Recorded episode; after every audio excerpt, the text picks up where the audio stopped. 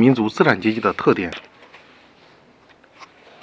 民族资产阶级在其生存发展过程中一方面受到外国帝国主义和本国封建主义的压迫在一定条件下可以参加反帝反封建的革命和斗争中保持中立另一方面因其力量薄弱又与外国资本主义和本国封建主义有着千丝万缕的联系在斗争中缺乏彻底的革命性。